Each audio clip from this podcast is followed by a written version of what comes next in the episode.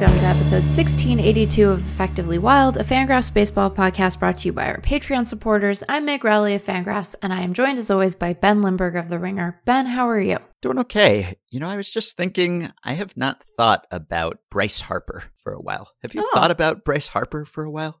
He just like has not really made himself at the top of my mind in a way that he was for years and years. It's like I haven't really talked about Bryce Harper. I haven't written about Bryce Harper. I haven't read a whole lot about Bryce Harper. It's just like he went from omnipresent. Maybe this is just my skewed perspective. Like, obviously, if you're a Phillies fan, you've thought about Bryce Harper, but in terms of like the national conversation, Bryce Harper has sort of receded from it after dominating it, maybe in ways that were even disproportionate for years. My main memory, recent memory of Harper, is that there was a lot of consternation eh, because he sort of got off to a, a somewhat slow start, I think, in his early Phillies days. But mm-hmm. he ended up having almost like a five win season his first Yeah. year in Philadelphia. And so I think that my my most recent check in on Harper was somewhere during that 2019 season to be like, oh, this is he's it's fine. He's, yeah, he's still good. he's right. still good. Yeah, but I don't think there's been a Fangraphs article on him since he signed with the Phillies. I could be wrong, but just quickly looking before we started recording, I don't think there's been one. And I'm not saying that there should have been one. It's just like, yeah, he's he's fine. He's still good, but like not in a way that really calls attention to himself, which is odd just because Bryce Harper was one of the contenders for unofficial face of baseball status Right. for years and like not only was he great and a phenom and on the Sports Illustrated cover when he was 16 and all of that and the natural and just a ton of attention and then early in his career he was up and down a bit but like he was you know great at age 19 and then he had the MVP season in 2015 when he was unbelievable and since then he's just been like good he's just been good Right. and I don't really mean that as a, a criticism. Like, I guess it is in the sense that he has not repeated that MVP campaign, but it's just odd for Bryce Harper to be in the position of just like kind of blending into the background. Like, he's just another good player now.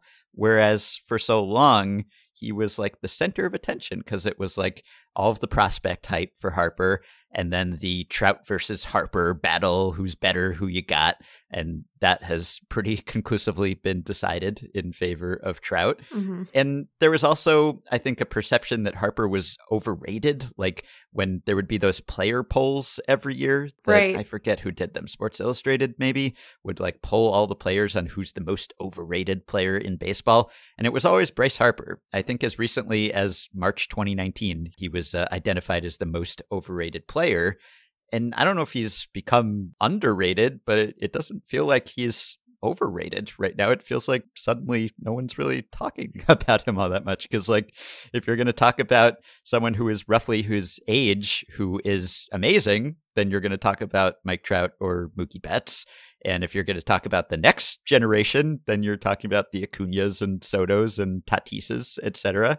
And Bryce Harper is just good.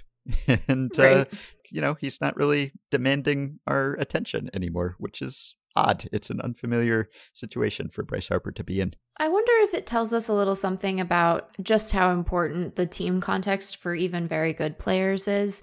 Because, Hmm. you know, Trout has played on bad Angels teams for most of his career, but he's Mike Trout and he's had, Right.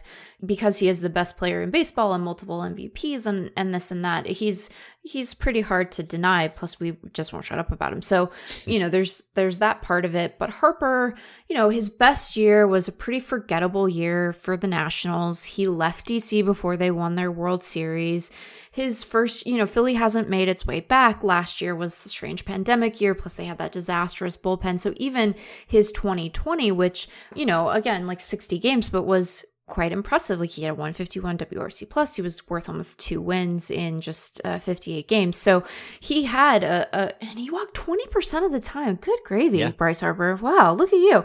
So he and you know he hit 13 home runs, but it was 2020, and we were I think we're just not we're still not mentally attuned to who was good last year and who wasn't. And he was on a team that wasn't particularly good. And they were just so painful to watch with that bullpen. So I think that part of it is just that, you know, he was sort of like the prince who was promised in DC. Right. And then it didn't materialize into a World Series win. They obviously had postseason runs, but they never materialized into sort of an extended stretch. And then, like I said, he left before they went on their 2019 run, and Philly just hasn't been able to take the step forward um, on the back half of their rebuild. So yeah, he's he is interesting to forget because he's also he does a really good job of like I don't want to call it cheap, like he has a very good PR sense, right? So he, mm-hmm. you know, he wears eh, bandanas that have the Phanatic's head, and he had, right, yeah. you know, he's very like like pandering to Phillies fans. Maybe that is uh, too strong. He seems to know what he knows Phillies his audience. Appreciate. Yeah. yeah, he has a really good sense of his audience. And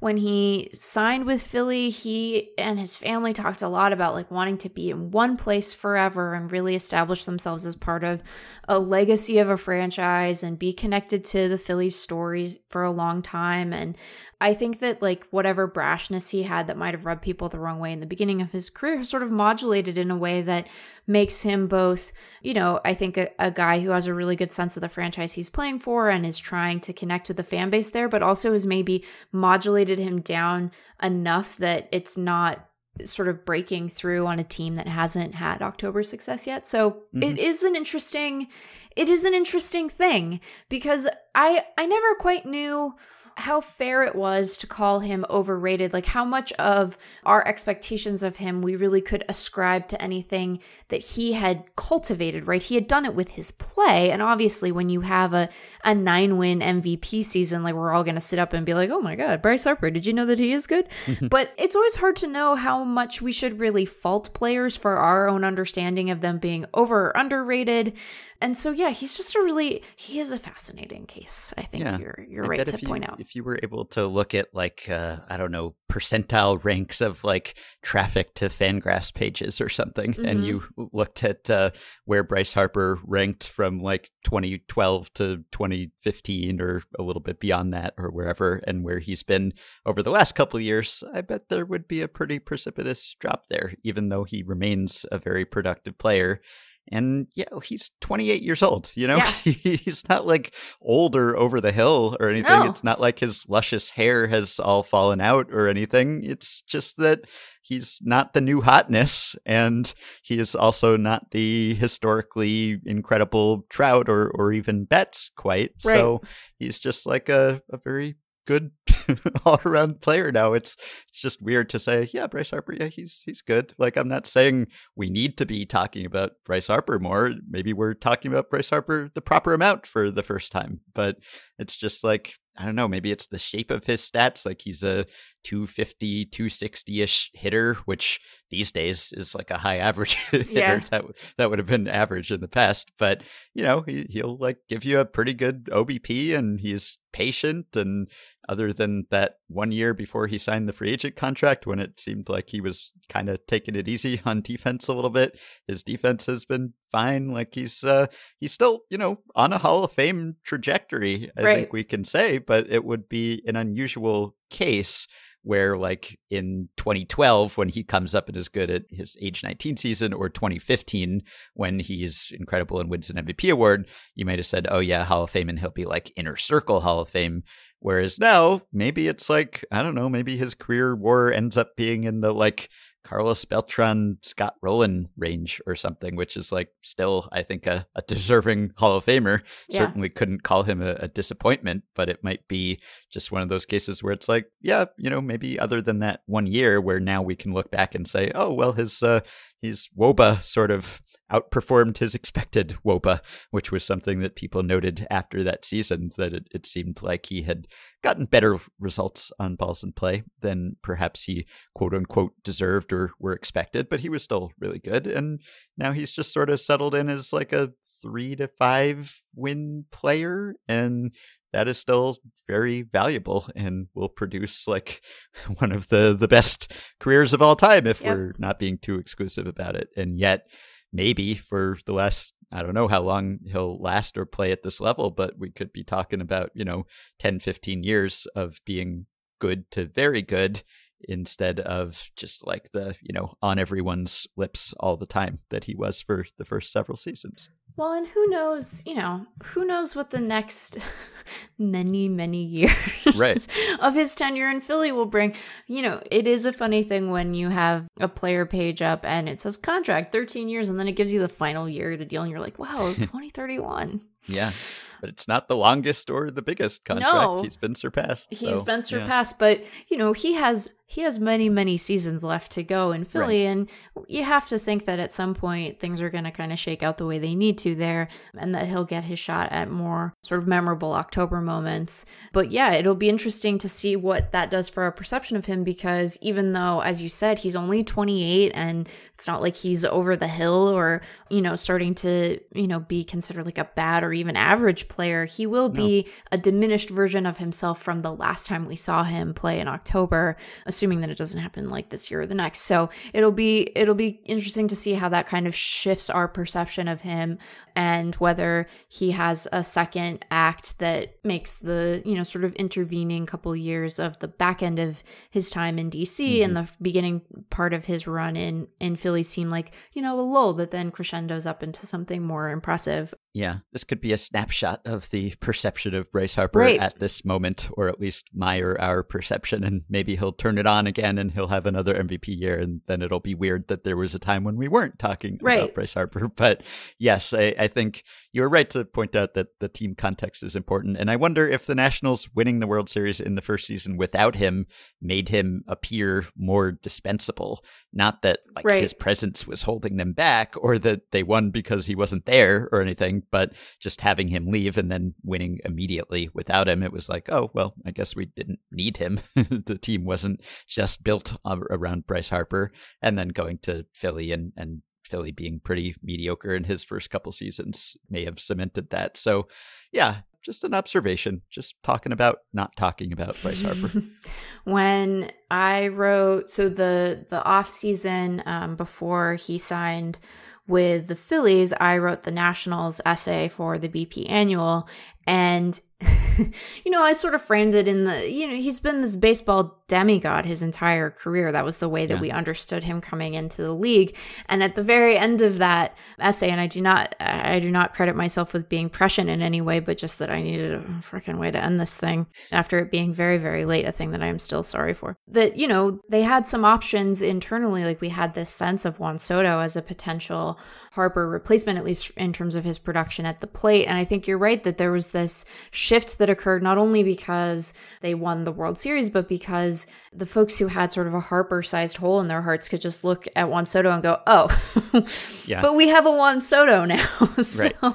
I think that that definitely shifts things around. There's something to be said for being perceived rightly or wrongly as sort of indispensable and irreplaceable. And again, that's not to knock Harper. You know, I think that we all appreciate that we get to sort of delight in the Soto of it all, but it does, I think, kind of taint your understanding, even if it maybe smooths the way out of town for you, right? I think that mm-hmm. fans mm-hmm. can build up resentment pretty quickly when a big free agent leaves town and then the team is like immediately terrible. And then they're like, yeah, screw that guy. And you probably get a few more boos in the ballpark when you come back um, mm-hmm. than you might otherwise. But it is sort of a very abrupt transition. I, I don't think that that happens quite so dramatically very often where you're like, oh, we just literally have one Soto now and have won yeah. a World Series. Like right. normally there's sort of a, you know, a, an in-between phase where you're like, we miss that guy, but this is fine. You know, it's it's rare for it to be quite such an abrupt uh, shift in focus.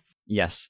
So, a few follow ups, responses to our discussions on the previous episode, and then maybe a bit of news, and then a few emails since we didn't get to a ton last time. So, Sam Normington tweeted at us to say, I love Effectively Wild, but the amount I heard Ghost Runner this episode hurt me in my pedantic soul. Extra innings runner is very much not a ghost runner. Maybe we should call them a zombie runner because the last player from the lineup the previous inning is raised from the dead.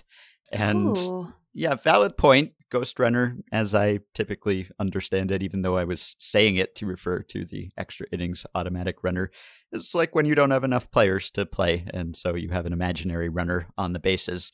This is not that. There is a real runner on the bases. So even though that runner was not a hitter in that inning, I guess we probably should not use the same term to describe it, although I think probably everyone understands what we are talking about. But I kind of like Zombie Runner. I mean, the, the runner is alive, but he was sort of brought back from the dead after ending the previous inning. So I, I kind of like that.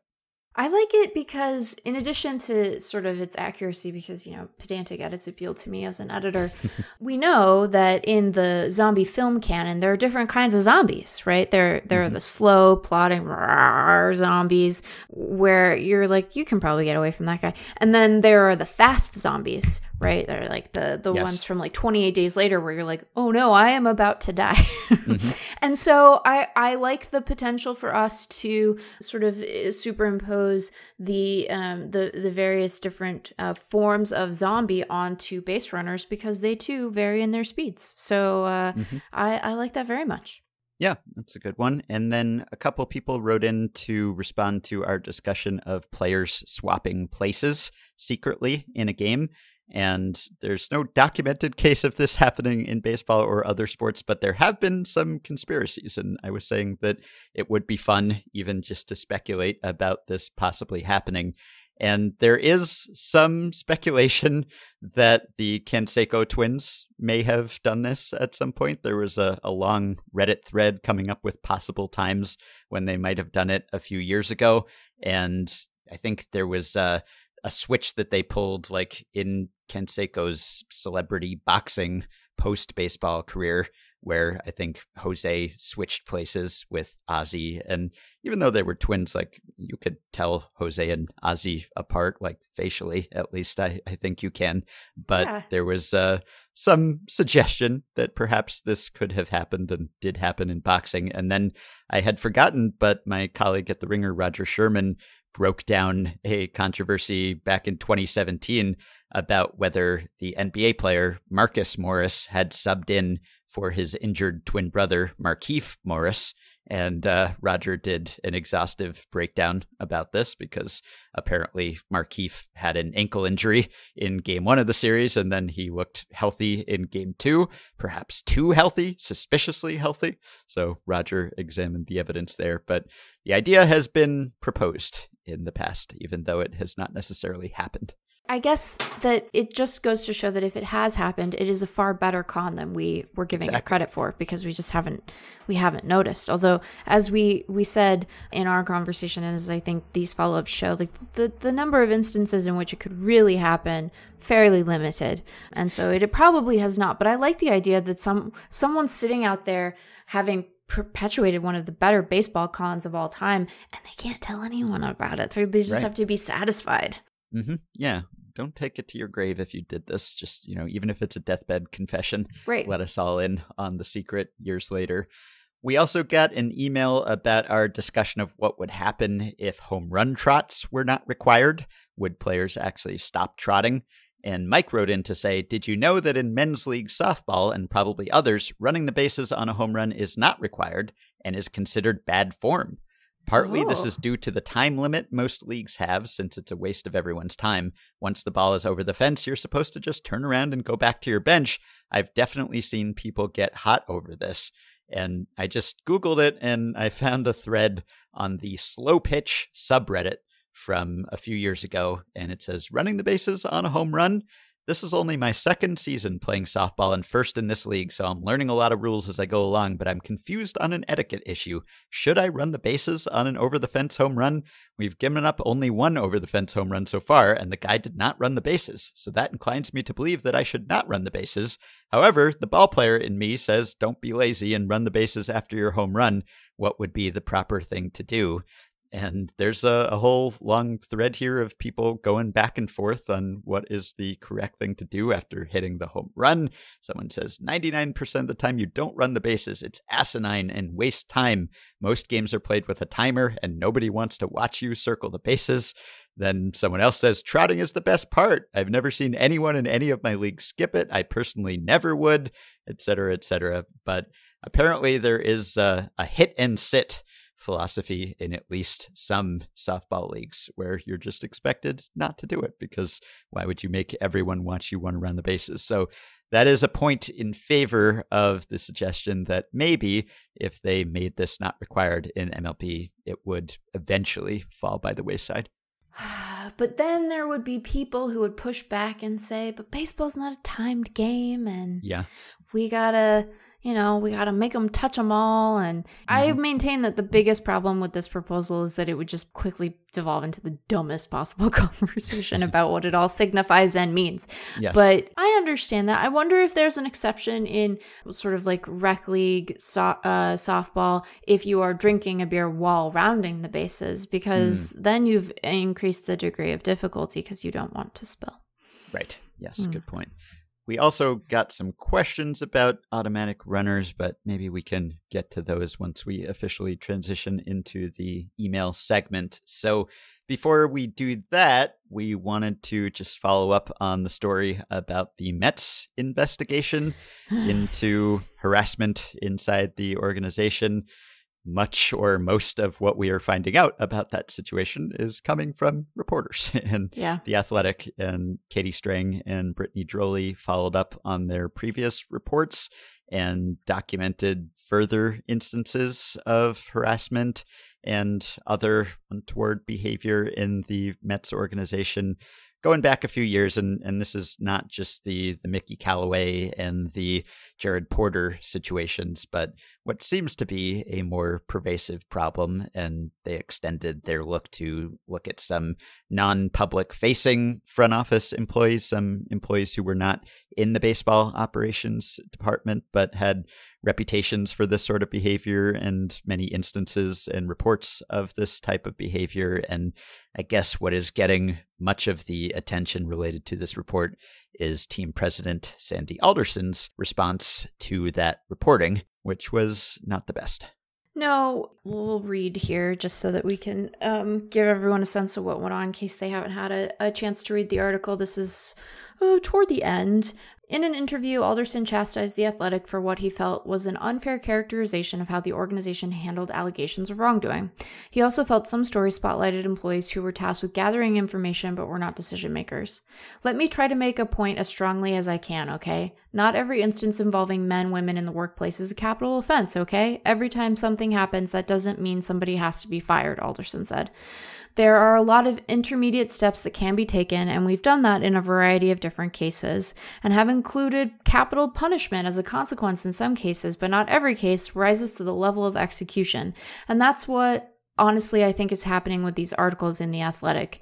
People are being executed, including women, by the way, for reasons that are unjustifiable. And I think that the, there's a there's a little there's a little bit of trickery going on in this comment that is worth pointing out because Alderson is not wrong that there are certainly instances of behavior that makes someone uncomfortable that gets reported to HR and is addressed by human resources and that person is informed of the behavior that has made someone else uncomfortable and is sort of put on notice that that behavior is unacceptable in the workplace and goes on about their jobs and that's that. And i don't think that anyone who is examining either the Mets culture specifically or baseball's broader culture is suggesting that every workplace incident necessarily rises to the level of being a fireable offense. There's mm-hmm. there's obviously gradation in these and no one is saying that all of them are equivalent behaviors even if we can recognize that they are inappropriate in their own way. But it's hard to look at this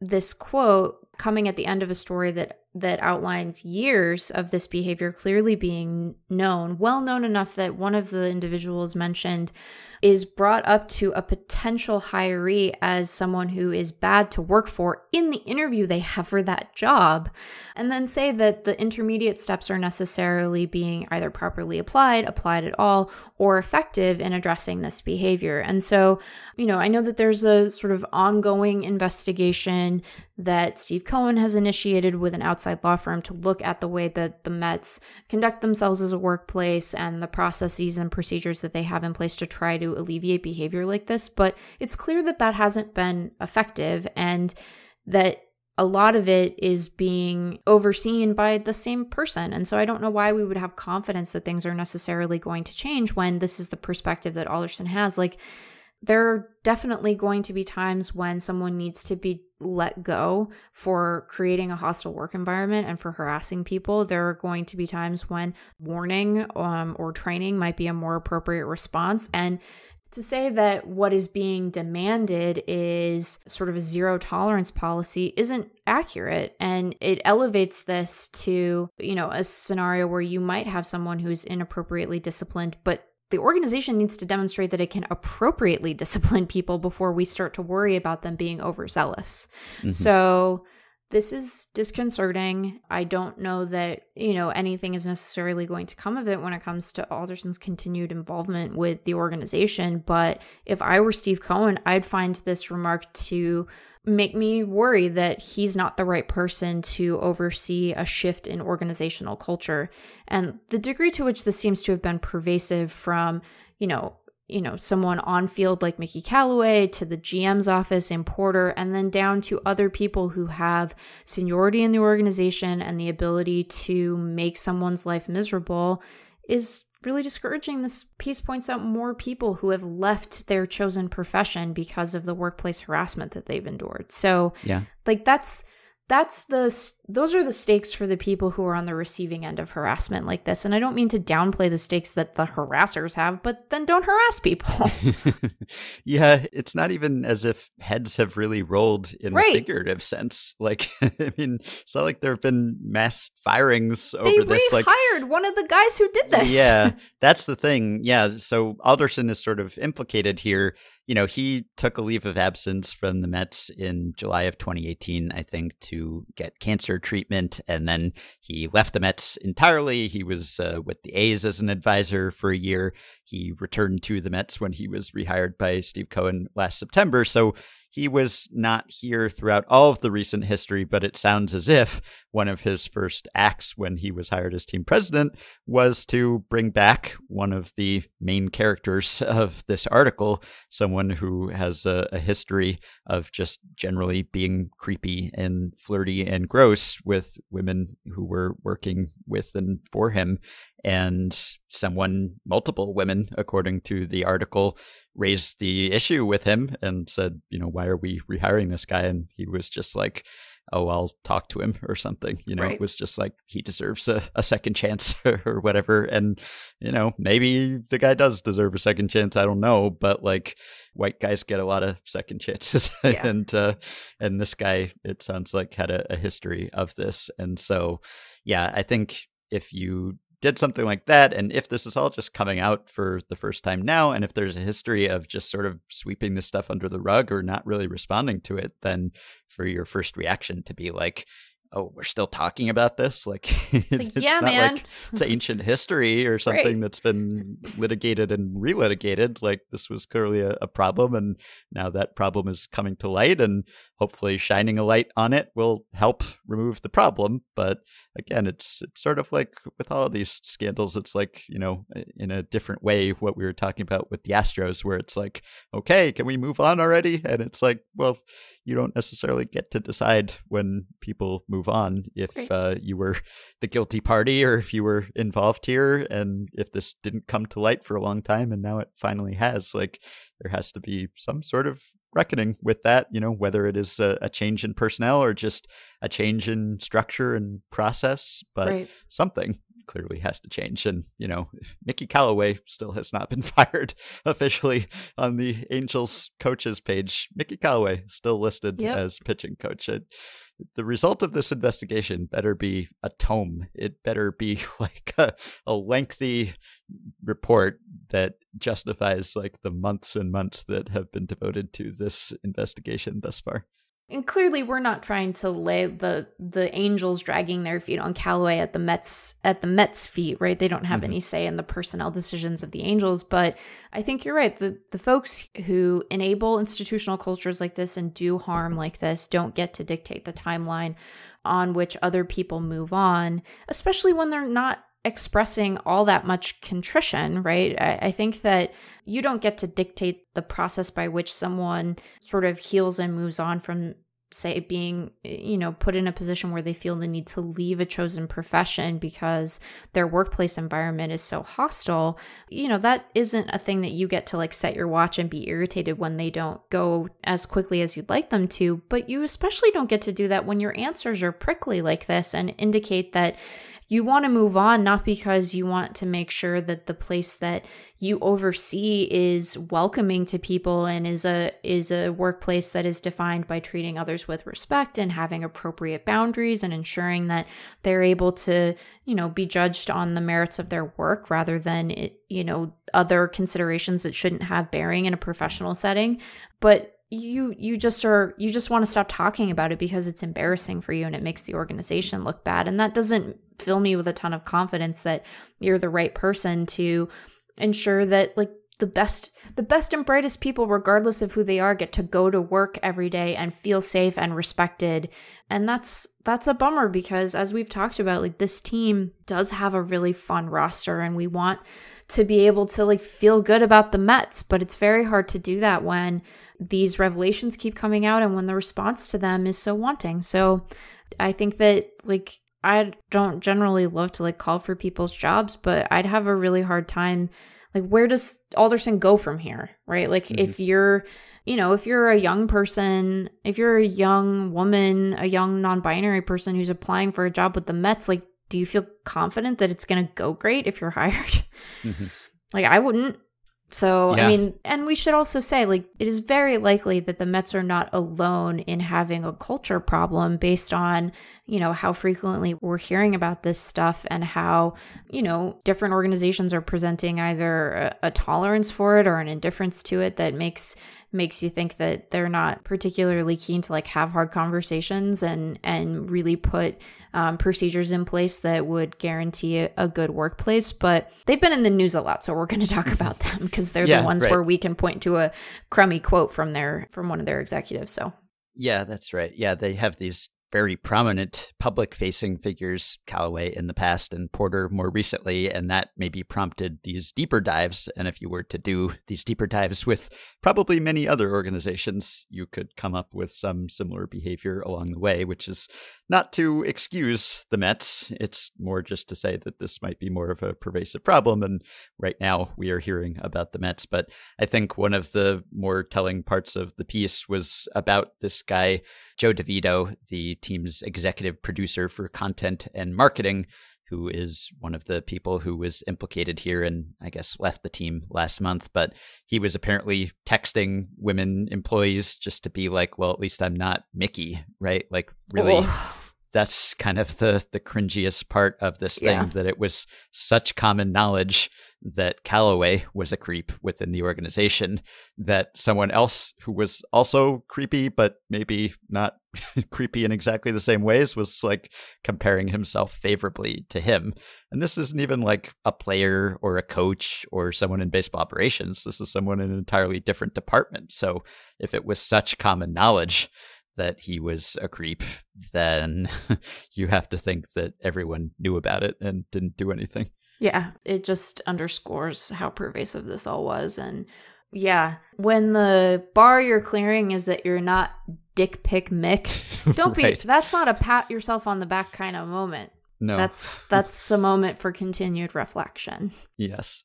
All right. So let's transition to a few emails here. So a couple automatic runner follow-ups and this email uses Ghost Runner throughout, but I'm just going to edit it on the fly here in the interest of Sam and his pedantic but well taken critique. So Daniel says, listening to the discussion of the automatic runner or zombie runner, if we're calling the runner that, in episode 1681, I had the thought that if the primary goal of the zombie runner is to prevent games from taking too long, then why not tie it to time played rather than what inning it is? So perhaps the rule mm-hmm. should require a zombie runner starting in the first extra inning, which begins more than three and a half hours after first pitch, not counting the time the game was suspended or delayed. This would have the benefit of introducing the zombie runner much later in a pitcher's duel than in a slugfest. Personally, I very much dislike the zombie runner rule and think that games should just be allowed to end in ties after a certain point, but this time based rule is slightly more palatable to me than the rule as implemented. And someone else wrote in to say that that was sort of a hidden benefit of the rule that you proposed when we spoke, which was that it would be tied to scoring in some way. And so if you had a pitcher's duel, then you would want to maintain the scarcity of runs. Whereas if you had a slugfest, then, well, what the heck? Just the floodgates are already open. We might as well do this. And one benefit of that is that often a high scoring game will be longer, and so you would need the zombie runner rule more, whereas a pitcher's duel may have moved swiftly, and it might be less imperative that you implement this rule at least right away. So that's what Daniel is saying, sort of, except he's saying, why not make that explicit and tie it to the time of game?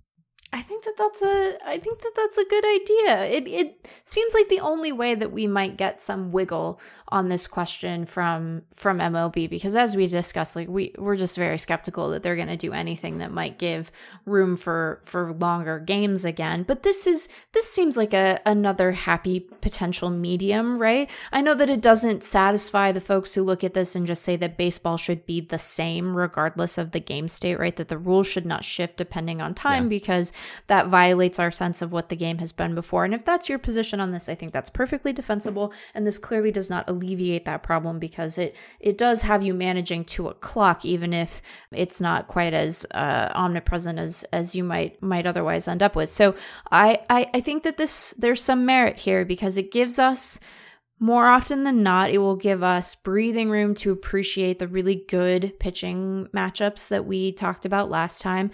But you know, when when a game is just ludicrously long and therefore likely to be not a blowout. See, we need a new word for that. High scoring is what I mean to say. Mm-hmm. Then I think uh, you know you can kind of help people get home so they can go to bed.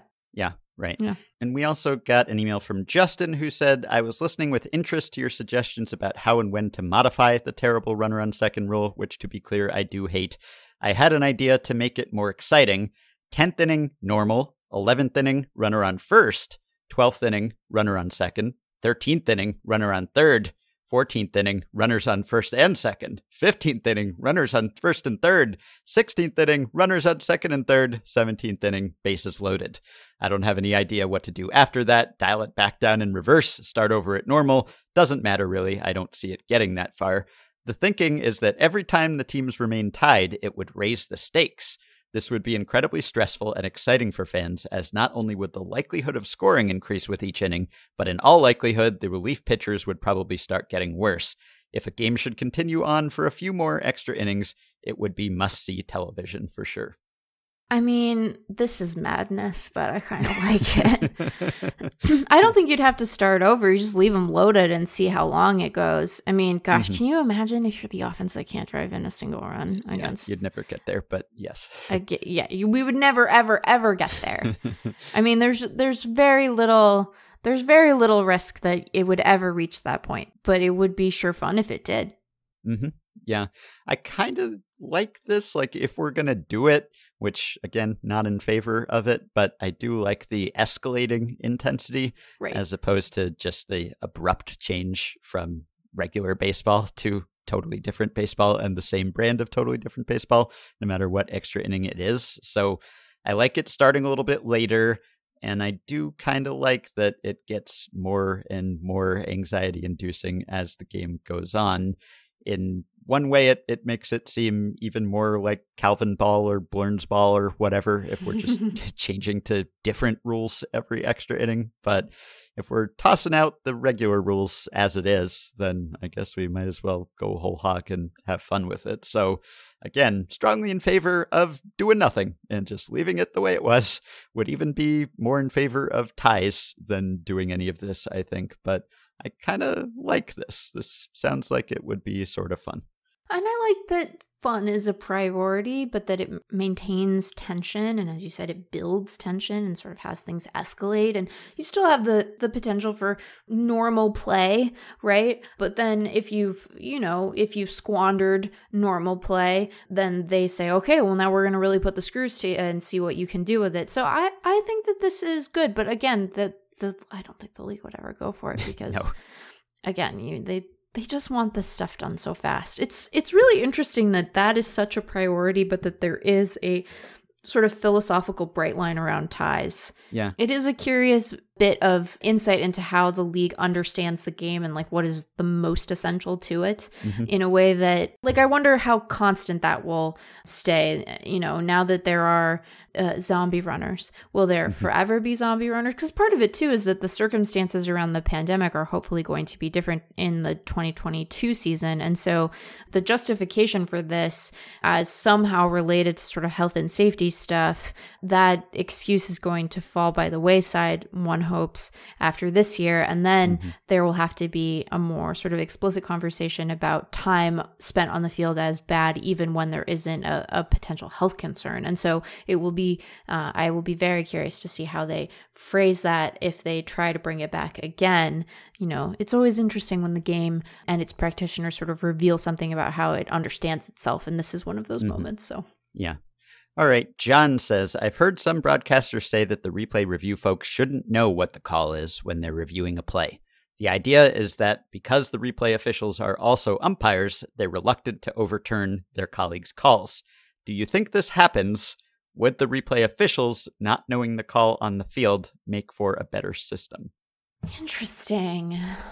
I wonder if this maybe misunderstands the concept of care that one might have for one's colleagues because there's like the showing up the the umpires on the field aspect of it but there's also the part of it that is the home team is potentially going to be really pissed at you depending on what you call. And so mm-hmm. my my instinct would be that if what the replay umpire is trying to do is sort of maintain the well-being of the umpire on the field that they would sacrifice the momentary embarrassment of having your call overturned for the more vocal embarrassment and sort of consternation of having the te- the home crowd yell at you a lot. And so I wonder what the the sort of preferred way of expressing sort of solidarity or camaraderie with your with your pals would be assuming that we think that they all like one another which um you know that might be a pretty big assumption on our part. But I think that it's a good thing to have an understanding of provided that what we're trying to do is have the most accurate call on the field be the one that ends up um, sort of prevailing. And that might require a change in in sort of what the replay standard is in addition to having what was called on the field sort of communicated to the replay umps because if what we're trying to say is you need clear and sort of convincing evidence that the call in the field is wrong, you know, you have to change that standard in addition to telling the the replay ump what they what they called on the field. Mhm. What do you what matters the most to you when it comes to replay? Accuracy. yeah and so the Yeah. i think the standard is what really needs to change and once the standard changes there's no obligation to inform them of what the call in the field was because the standard is is the call right or wrong not is mm-hmm. there enough present here to indicate that an error was made unless we have to you know overturn what the call in the field was right Yeah, right. I mean, if they know what the call is, whether or not they're inclined to make their colleagues look good or, or they think that they'd be showing them up, just knowing what the call was will influence their thinking, right? I mean, it just kind of anchors your your thinking like, oh, this other qualified person who does the same job I did saw it this way. So it's almost like, you know, the, the burden of evidence has to be higher for you to overturn it. That's the way the system works the call stands if you can't conclusively determine that it was wrong, right? So I think you could say that if you wanted just the most unbiased look at it, then yeah, just show them the play, have them call it the way that the first person called it, except with more time and better angles and information. I guess you could say that if you think there's any benefit to being on the scene, like are you losing any information from not being there? I, I, guess the whole point of the system really is that you get a better look at it, right or at least a different look if you go to the replay booth and you get to examine it from all sorts of angles. So, like, unless there's some extenuating circumstance that you don't know unless you're standing there physically in the ballpark, and I just I don't know that there would be really in many cases. So I don't know that you actually would be losing anything. I would say that it may be difficult to cut out the call at Right. times. I mean, Yeah. like sometimes the call is just signaled immediately, and Right. sometimes the umpire is in the frame. So just as a, a matter of mechanics, it, it may be tough to like show them the play from every angle without also showing them what the call was. So practically speaking, I'm not sure that it's actually always feasible, but yeah, maybe like I don't know if uh if there's some benefit to just having fewer calls overturned so that you feel like as you're watching the game like you have to take the plays with less of a grain of salt? Like maybe it's better to have plays overturned more rarely just so it it feels like what you're watching in real time is legitimate and it, it lends credence to the idea that umpires are good at their jobs. So I don't know if it benefits baseball for there to be fewer calls overturned and, and more, you know, upheld if if not confirmed. So there are a lot of considerations here, but I think there is something to the idea of if you could do it, just having them make an unbiased call without knowing what the ruling was. Yeah, I think that it would it would certainly remove the potential for them taking some understanding of sort of colleague care into account one way or the other but as you said it might be it might be kind of difficult to manage um, given the camera angles that we give them which is a lot of camera angles very Yeah. many Yeah. So- All right. Sean says, I have yet another question to add to your stockpile of if baseball was different questions. What if the catcher could wear a mitt the size of the entire strike zone? How would framing be different? Would all of the good framers get worse and the bad framers get better, making everyone average? Would bases be stolen at will because catchers can't get the ball out of their glove? Would every plate appearance just end in catcher's interference? I really want to watch a whole game with this. almost certainly they would just all end with catcher's interference right yeah, it, it would I mean, hard. like that, that's a big that would be a big glove, and you wouldn't have good um you know your your little fingies only reach so far up into the glove, and so you wouldn't have good articulation on the outer edge of it, and it would just be flapping around, and Right. and so you'd you'd probably end up hitting the bat a lot, and it would I think that it would result in just way worse calls, not because calls are being more expertly framed, but because calls that would otherwise be called correctly would just the the umpire wouldn't know what to do with it because I think it would be hard for them to visualize. I, mean, like they're not comically large, but they would be very large. Yeah. I think it would be difficult for them to visualize exactly where in the zone the ball was caught because of the the flapping th- without your little fingies to make it, Mm-hmm. Yeah. you know, close And around it. Probably drop a lot of pitches, right? Oh, Because yeah. it, it would be hard to squeeze the strike zone sized glove hard enough to actually keep the ball in the pocket. Like, unless the Yeah. construction were changed in some way, could you even close the thing? Like, would your fingers have the leverage required to close the glove tightly? And if not, if baseballs were just leaking out of this thing, then would that lead to fewer strike calls? Because umpires think that uh, if the catcher drops the ball that it wasn't in the right spot or something but that's in a world with you know glove sized gloves as opposed to strike zone sized gloves. And in this case i wonder if you would get more or less accurate pitch calls? Like obviously with the state of affairs that we see today umpires do if even inadvertently use the catcher's actions and the position of the glove and the movement of the glove, they do factor that into their strike calls, and perhaps they shouldn't, but in practice they do. And in this case, there would not be that source of bias really, because uh, I mean, I guess you might have to move the glove a tiny bit or shift your body a little bit, but mostly you would just sit there and hold the giant glove up, and the ball would hit it no matter what. Like maybe you'd still have to move it a little to get it to hit the right part of the glove, but that would be less of a source of information for umpires about where the pitch actually was. And so I don't know, maybe they would have to focus harder on the location of the pitch as it crossed home plate. Maybe it would actually lead to more accurate pitch calls, but yeah, framing metrics would just be torpedoed. I Yeah, guess they'd be There- there might be something to it, but I think there'd be a lot less differentiation there. And yes, more steals. So if we want to bring back base stealing, then this would be one way to do it, I guess. Although you would probably also block everything. How could anything get by you? Yeah. so there'd be fewer balls going to the backstop. So yeah, but with, just imagine what the transfer would be like. Yeah, oh, yeah, if you're trying to throw to second, that would be a freaking nightmare.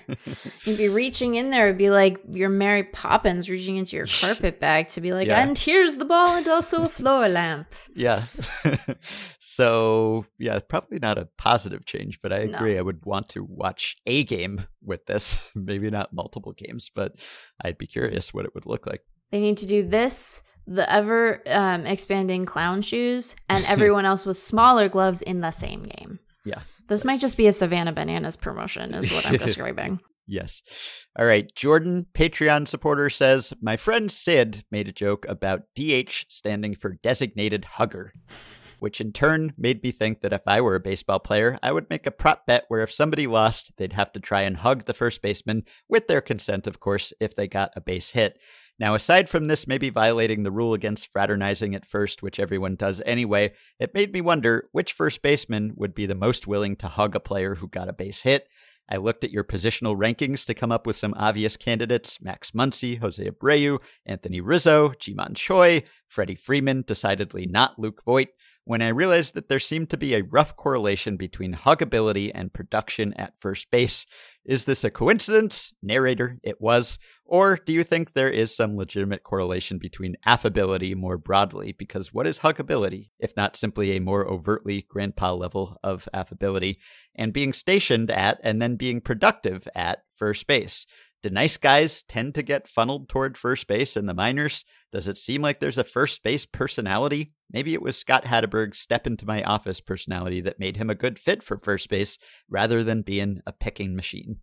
I doubt that it is like a a trait that is selected on, but I do think that we and I, we're all about to experience what a year of not having practice that this is going to do to our ability to like go out in public and not, yeah. you know, reach out your hand to shake someone's hand and accidentally like, lick them on the side of the face or something. But I think that we get better at social interactions through practice, and arguably, first basemen have the most practice of anyone on the field. And so I think that the the the sort of traits in the profile and the tools that are being selected on there probably don't have much to do with the social acumen, but I would imagine that it it sort of progresses in lockstep with the amount of time you spend there because you just get used to, to chatting with a guy because it's awkward to stand there and be mm-hmm. completely stoic and still. I mean, there definitely are times when that is what the the game kind of calls for and you know, there are tense moments and there are teams that don't like each other and have rivalries and I'm sure that they're a little less chatty when they get to first, but mm-hmm. I would imagine that you know, it's like anything else, you got to practice.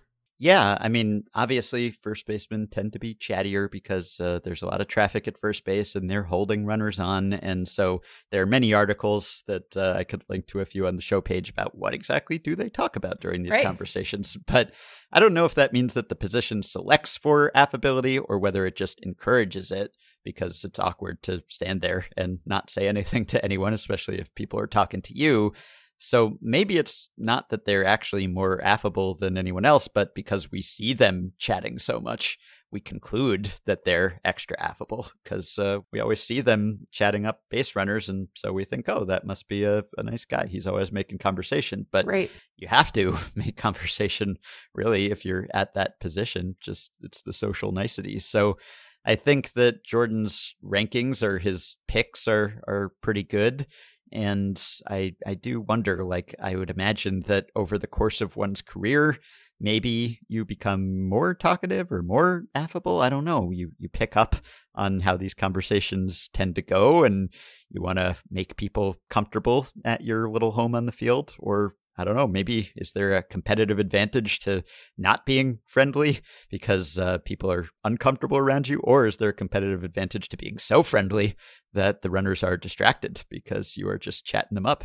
I would imagine that the advantage comes in a in a precise understanding as sort of what the social moment calls for, right? So it is not that one is always affable or that one is always taciturn, but rather that one assesses the situation and engages in the social sort of moment or the so- social interaction that the moment calls for. So sometimes you're Jesus Aguilar and you're playing Atlanta, and Ozzy Albies is at first, and you're like, I'm gonna pull his hair because he took his helmet off, and I'm gonna pull his hair, and it's gonna be playful, and we're all gonna look at it, and we're gonna go, Oh, hey Jesus, you're such a you're such a scamp, and Albies is gonna be like, Ah, that guy's nice, and then there are gonna be times when it's like a very tense moment in a playoff situation, and you really have to have your wits about you, and you're probably not gonna be super chatty then because you you know you need to do your job. So part of it is about being able to execute on your your own set of tasks, and part of it is that you know you want things to be tense and you want to be sharp, and you maybe know that while distracting the other guy by pulling his hair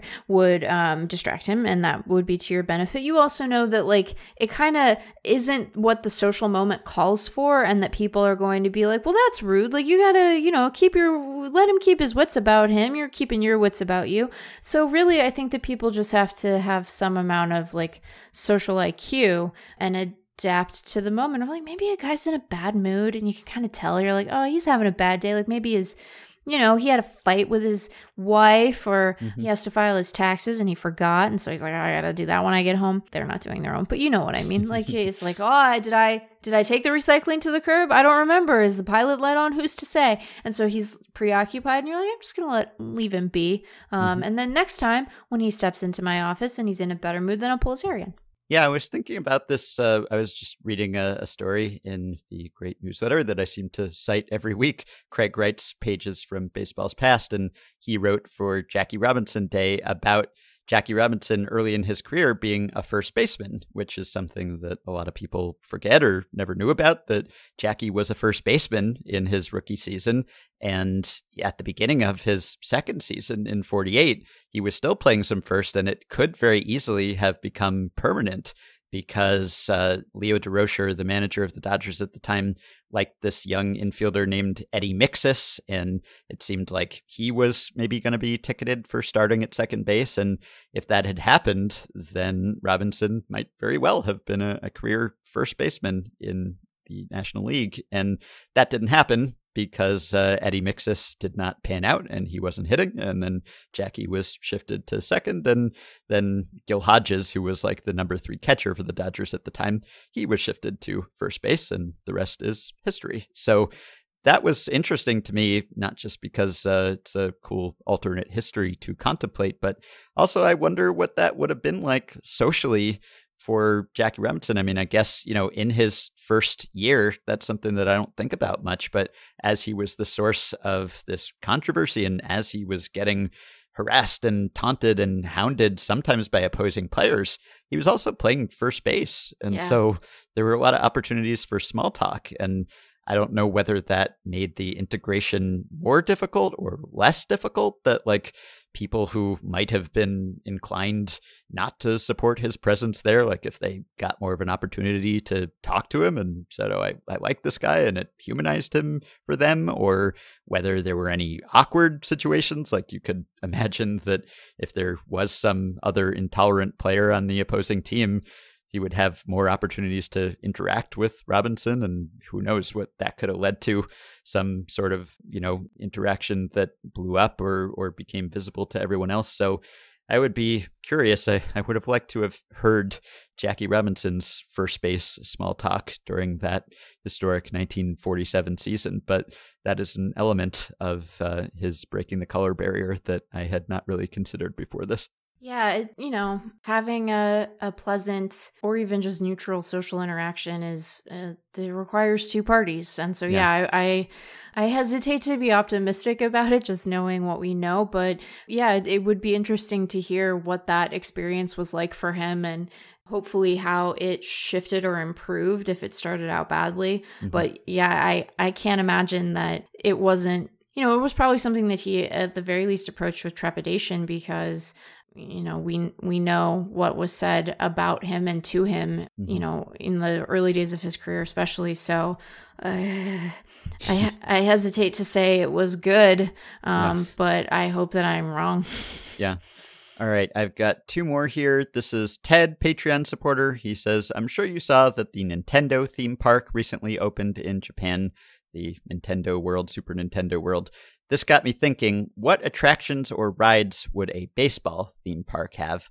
The Hall of Fame is a museum and certainly doesn't have anything that could be considered a theme park ride, and the previous attempt at creating a baseball theme park seems to have gone poorly. I will return to that in a second. Still, I do think it would be fun to face a Gerrit Cole fastball, try to rob a Mike Trout home run, or maybe even journey to the home plate of the living baseballs from the deeply disturbing episode 1587. Do you think you could fill a whole theme park with baseball related attractions? And if so, what ride would you be most excited about? So, the previous baseball theme park that he cites here is uh, something called Boardwalk and Baseball, which was a theme park built near Haines City, Florida, and it opened in April 1987 and it closed in January 1990. So it did not last long. It was not a success, but here, according to Wikipedia, are the attractions at Boardwalk and Baseball. Baseball City Stadium plus five other ballparks host two daily ball games. Baseball City Royals, a Kansas City Royals farm team, was the professional home team. Additional games are by amateurs, including high school and college teams. Starting in 1988, the Kansas City Royals held their spring training and exhibition games moving here from Fort Myers. So part of it was just actual baseball games going on. Then they had batting cages. They had bullpen test your pitching skills, whatever that means. They Hmm. had the baseball Card Studio. Have your own baseball card printed with pictures taken in any major league jersey. They had a fielding test. Again, would have to look into exactly what that consisted of. The Hurricane, a main attraction at the park. This was a wooden coaster and was carried over from Circus World. In 1990, the coaster was sold and moved to Magic Springs in Hot Springs, Arkansas, and was operational there in 1992. The Taste of Cooperstown exhibit, which was a display on loan items from the National Baseball Hall of Fame, and a theater, which showed the film Great Moments in Baseball. Well, in the modern version of this, you could have, you're not going to recreate baseball necessarily. Like you might, but that might be kind of boring Yeah. as like a, a theme park. But you could, you could pick up on aspects of the game and then use them as themes for other rides. Like you could have a, a really, really fast roller coaster that's like uh, Statcast themed. It could be like about launch angle or something. Um, you could have like a launch angle roller coaster. yeah. I don't know what I'm describing. You could have, you know, like at Disneyland, they have Soarin' over California, which is like a mm, hang yeah. glider, right? So you could be in a baseball that's going through the air. and it uh-huh. could it could take you on a tour of like all the different parks, right? Like um because you're not really on a hang glider in Soarin' over California, Ben. So it doesn't have to be realistic. Like you could mm-hmm. just be in a in a baseball that's flying through the air. Sure. and you could be like, "Oh, I've been launched." I don't know. it's a hard thing to. You'd have to maybe dig into some of the baseball movies and and hmm. develop theme rides around them.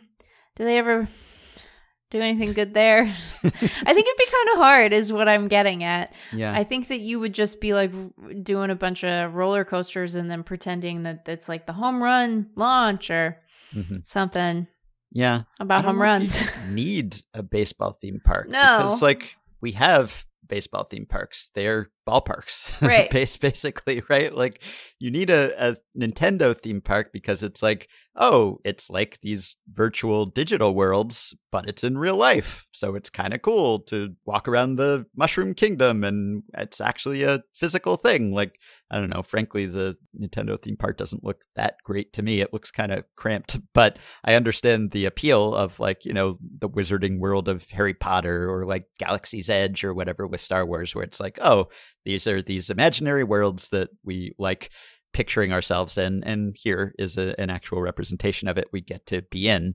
And you can go to a baseball game at many Right. levels and see the baseball. So I, I don't know that you need a baseball theme park, really. And you can certainly play baseball yourself locally, even, you know, if it is just in your bear league softball or whatever. So again, I don't know that we need it, but if you were going to do it, yeah, I, I don't think that just like having exhibits on loan from Cooperstown is going to get you very far because then why not just go to Cooperstown, I guess, unless it's farther away for you. And things like batting cages and, you know, testing your pitch speed and all of that, like there are so many places you can do it. And I, I guess it's still fun to do that when they have like the pitch speed machines at the state fair or something. So, so yeah, you could have that. But I feel like ultimately VR is probably going to be the best baseball theme park that you could come up with because they already have systems that are in use by many major league teams where it just simulates facing a major league player and that's the part i think that would be most compelling for us is to stand in there and actually feel what, what it would be like so whether it's vr where you can't get hurt by the fake fastball or if you were to simulate that like you know if you could do like a, a westworld except it's MLB and you could just be in an actual game. Like the, the technology is beyond us right now, I think. But if you could do that, whether in VR or with uh, animatronic baseball players or something, where you could feel like you are actually stepping on the field in a Major League Baseball game and it were convincing, that would be fun. So until we reach that point, I don't think that I would be that compelled to visit a baseball theme park. You, they could have a bungee jumping ride, and they could call it the seventh inning stretch. yeah, except what do you do in seven inning doubleheaders? Uh, do they even stretch? They don't stretch in like the fifth inning or something, do they? I think they do. Do they? Okay, Probably they do. Yeah.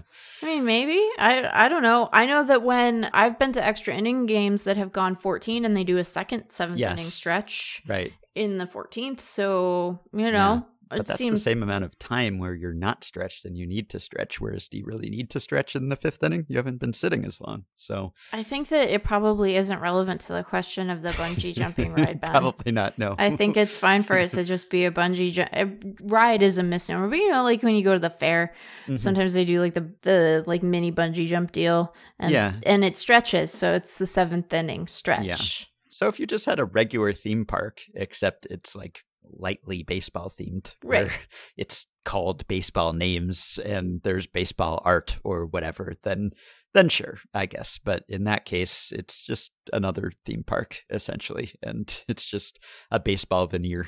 You would call it Field of Dreams, and it would be very small. Yeah. So there are some things you could do, but I think the the premise is somewhat flawed in that you can see real baseball and you can participate in baseball already without the theme park. So unless I feel like I'm really in the game and I've had the legitimate major league experience, then I'm not going to travel across the country to the baseball theme park, I don't think. All right, last one, Jesse, Patreon supporter. What do you think is the best position for remembering some guys? A Reddit Oh. user named P M O E H R I N does this series during the offseason where we guess the MLB season based on players and their teams. It's pretty great. Anyway, I saw this post for backup catchers, and the Remember Some Guys vibe was incredibly strong. I mean, Taylor Teagarden, come on. If you ask me, catcher is the most remember some guys position in baseball. It's arguably the hardest position, so the players tend to stick around forever. Even casual fans hear about these guys because odds are your team signed many of them on flyer slash spring training invite deals, or they filled in for a game or two at some point. And if you want to get more specific, backup catcher might be the peak remember some guy position within a position. Backup catchers really high on the list. I mean, relievers are their own thing, so maybe we Right. set them aside for now. I would say backup catcher is a really good one. I would say like the the sort of up the middle utility guy is probably Hmm. a really good spot because like everybody needs a backup middle infielder. So you probably uh, you probably have one of the, you know one of those on your roster at least. Mm-hmm. Um, so that's a spot, and then like fourth outfielder, I think is probably the home of remembering some guys because you want a spot where there's a low enough bar to clear, but enough roster um, necessity that they're gonna have to you know sort of run dudes through over the the course of the years. Like, you know, I turn on the TV now and I'm like, wow, I think Guillermo Heredia is on the Braves and I don't remember that happening, but he's a guy. Not like a, a good one, but like I mean like as a person, I don't know. Again, this is like oh, you just need better words. But I I think like the sort of bench m- backup middle infield guy, you know, the the guy where you're like you're not really a good shortstop and you're not really a good second baseman like you're kind of stretched at both of those spots, but you know, you're good enough and we need to make sure that if somebody goes down in the course of the game, we can field the, the spot. So that would be Mhm. my I think that would be my call. if pitchers count, then Right. just from the fact that there are more pitchers than there Sure. are players at any other one Yeah. position, then they're going to yield more guys to remember. And also, pitchers, like, even if they're not prolific pitchers, when they are on the field, they're the stars. So maybe it's more likely that you do remember them. And they also have uh, distinctive windups and mechanics and mannerisms. And so maybe that helps with the remembering. But can't quibble with your picks or or with catcher if we're talking about position players. And I am kind of curious what will happen to the practice of remembering some guys down the road when we're dealing with the situation now where there's so many guys, There are so many Yeah. players now from season to season. Just not just because there are 30 teams, that's been the case for a while, but because there are just so many pitchers used and players shuffled in the back of benches and bullpens. And frankly, not only will I not remember some of these guys, but I'm not aware of them now. so, will we reach a point where, like, we won't have the lingua franca? We won't be able to remember the same guys because there are just so many guys, and like, baseball is regional, local fandom now. And so, if you're watching your team, you're not going to remember the eighth reliever on this other team's bullpen. Like, will we still be able to remember guys? I, I guess the threshold, like, it'll just be a, a smaller percentage of the overall player pool that will actually be memorable. But you'll have to be careful because uh, you can't assume that those guys will be remembered. There are just too many guys to hold in your head. That's so grim. That's such a grim read. I don't know that you're wrong, but I hope you are.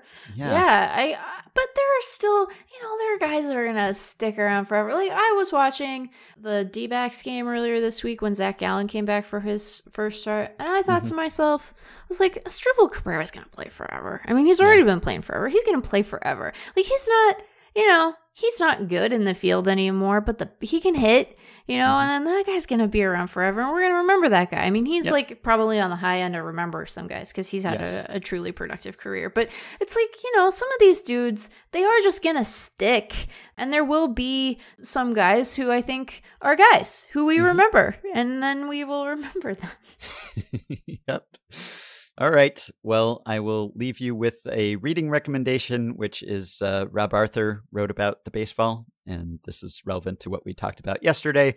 Basically, just kind of backed up what we found in spring training and what we discussed on our previous episode, but he has some data in there and some facts in there. So I will link to that on the show page. And basically, again, exit velocity is up, drag is also up and those things cancel each other out to a certain extent and the net effect seems to be that the ball is roughly as lively as it used to be and it seems to have been shrunk slightly the ball. That was the goal at least or that was what MLB said it was doing and that could be responsible at least in part for the increased air resistance or, or slowdown due to air resistance as well as the increased exit velocity but it doesn't seem that there was a corresponding deadening that would decrease the speed off the bat. Balls are coming faster off the bat than before. So we will track that as the weather warms up. And also, if I can just plug a, a piece of mine, we haven't talked about it and probably don't need to talk about it at length, but I wrote something about Billy Beane and Brian Cashman this week Yeah. that uh, I will link to as well if you're interested in those guys. This is a long one, even by my standards, so uh, it's it's not a quick read, but hopefully it's an engaging read. And I just wanted to dig into these guys because I don't know if people notice this, but they are in their 24th seasons running their respective baseball operations departments, and as far as I can tell, that ties the all-time record for the longest uninterrupted tenure running a team's baseball operations department in any kind of equivalent position.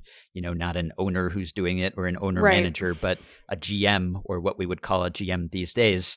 Ed Barrow, the early Yankees GM, one of Cashman's predecessors who's in the Hall of Fame, he also made it 24 seasons. And I think that's it. I think they are now tying Barrow.